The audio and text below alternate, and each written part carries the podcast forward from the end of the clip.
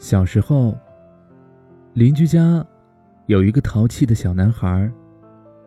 每一次，你花了很长时间堆好的积木，他一进门就说不好看，伸手就推倒了，然后说：“我们一起玩吧。”堆了一天又一天，也没有堆出他想象中的样子。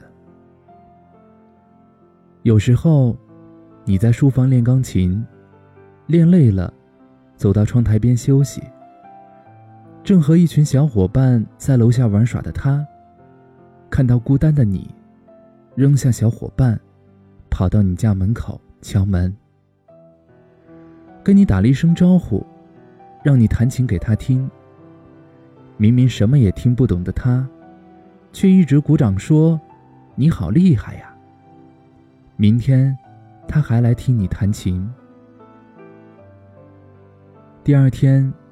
你换上新买的花裙子，一直等呀等。弹了一遍，跑到窗台上看看。又弹了一遍，又跑到窗台上看看。一直到暮色西垂，他也没来。第三天，第四天，第 N 天，你终于等到了他跟小伙伴嬉戏的声音。站在窗台旁的你，安静的看着他们，却不知道他叫什么名字。而他，好像也忘记了与你的约定。上中学的时候，隔壁班那个帅气的坏坏的男生，给你写了一封情信。你害羞的，生气的。差点把情信扔到垃圾堆。轮到值日的你，等同学们都走之后，又悄悄的翻出了那封信。字写的又不好看，而且还有七个错别字。可你的心里，却突然有种小时候那个不知道名字的小男孩经过你家楼下的喜悦。坏坏的男生。每天变着法儿的出现在你面前，有时候是做鬼脸，有时候是恶作剧，有时候高兴的欺负班上的女同学，却看着你的座位的方向。你对坏坏的男生说：“不要再来烦你，不然你会告诉老师的。”坏坏的男生生气的。说他没烦你，你就是神经病。你从来都没想过真要告诉老师。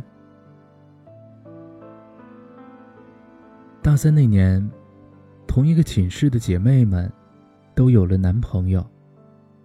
每次卧谈会的时候，她说：“你知道吗？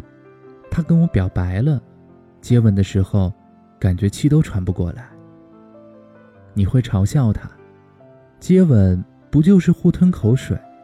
想想就觉得好恶心。他说：“你知道吗？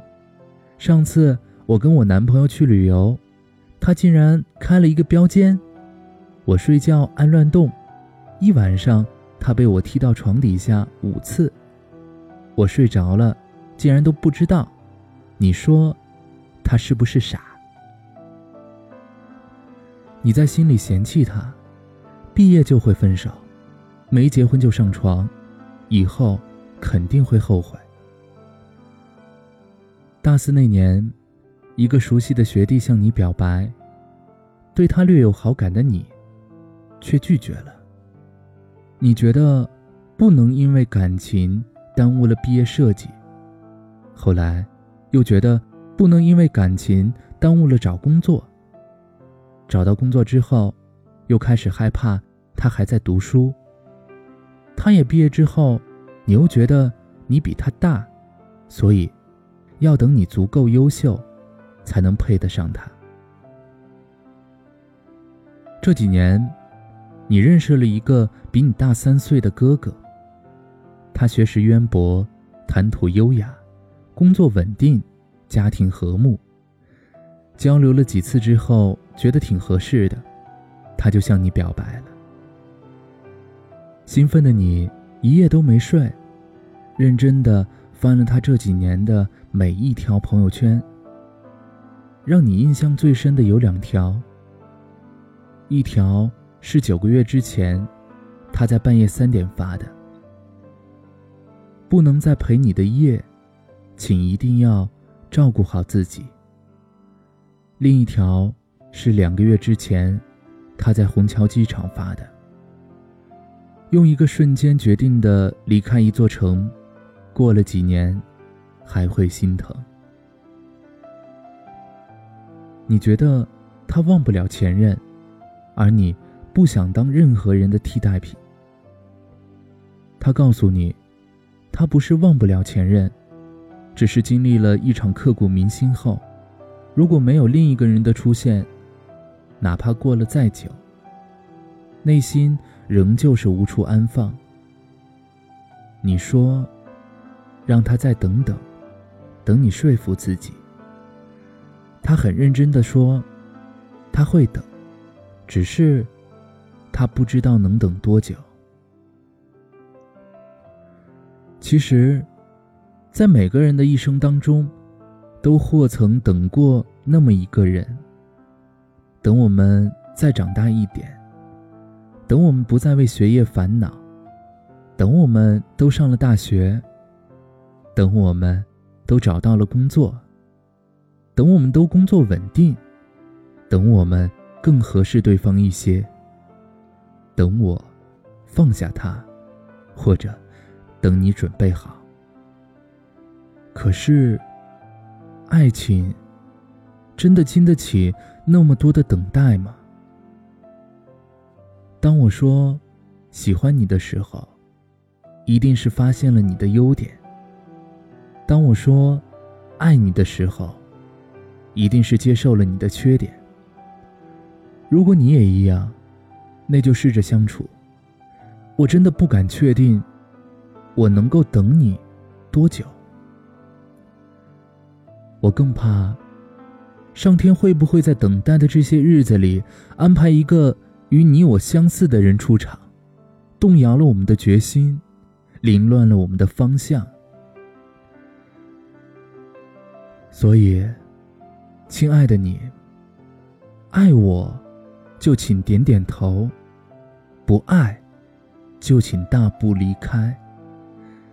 毕竟，在尚且平行的世界里，我可能真的不会等你太久。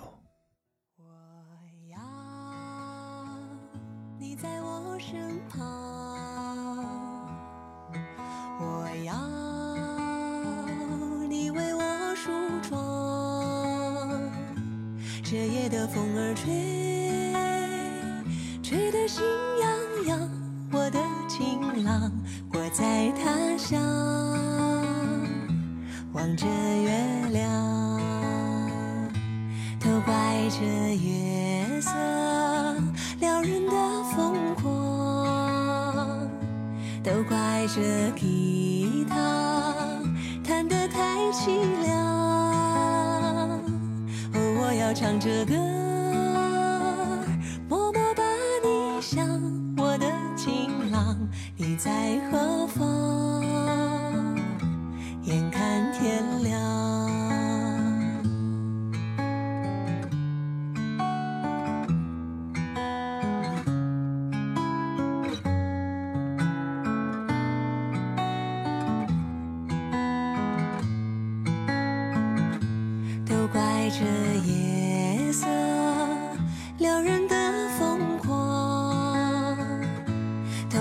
这吉他弹得太凄凉，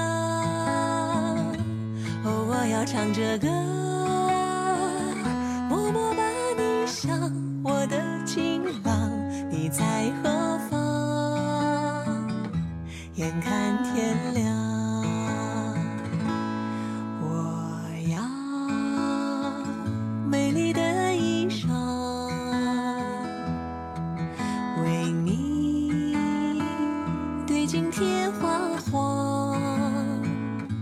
这夜色太紧张时间太漫长我的情郎我在他乡望着月亮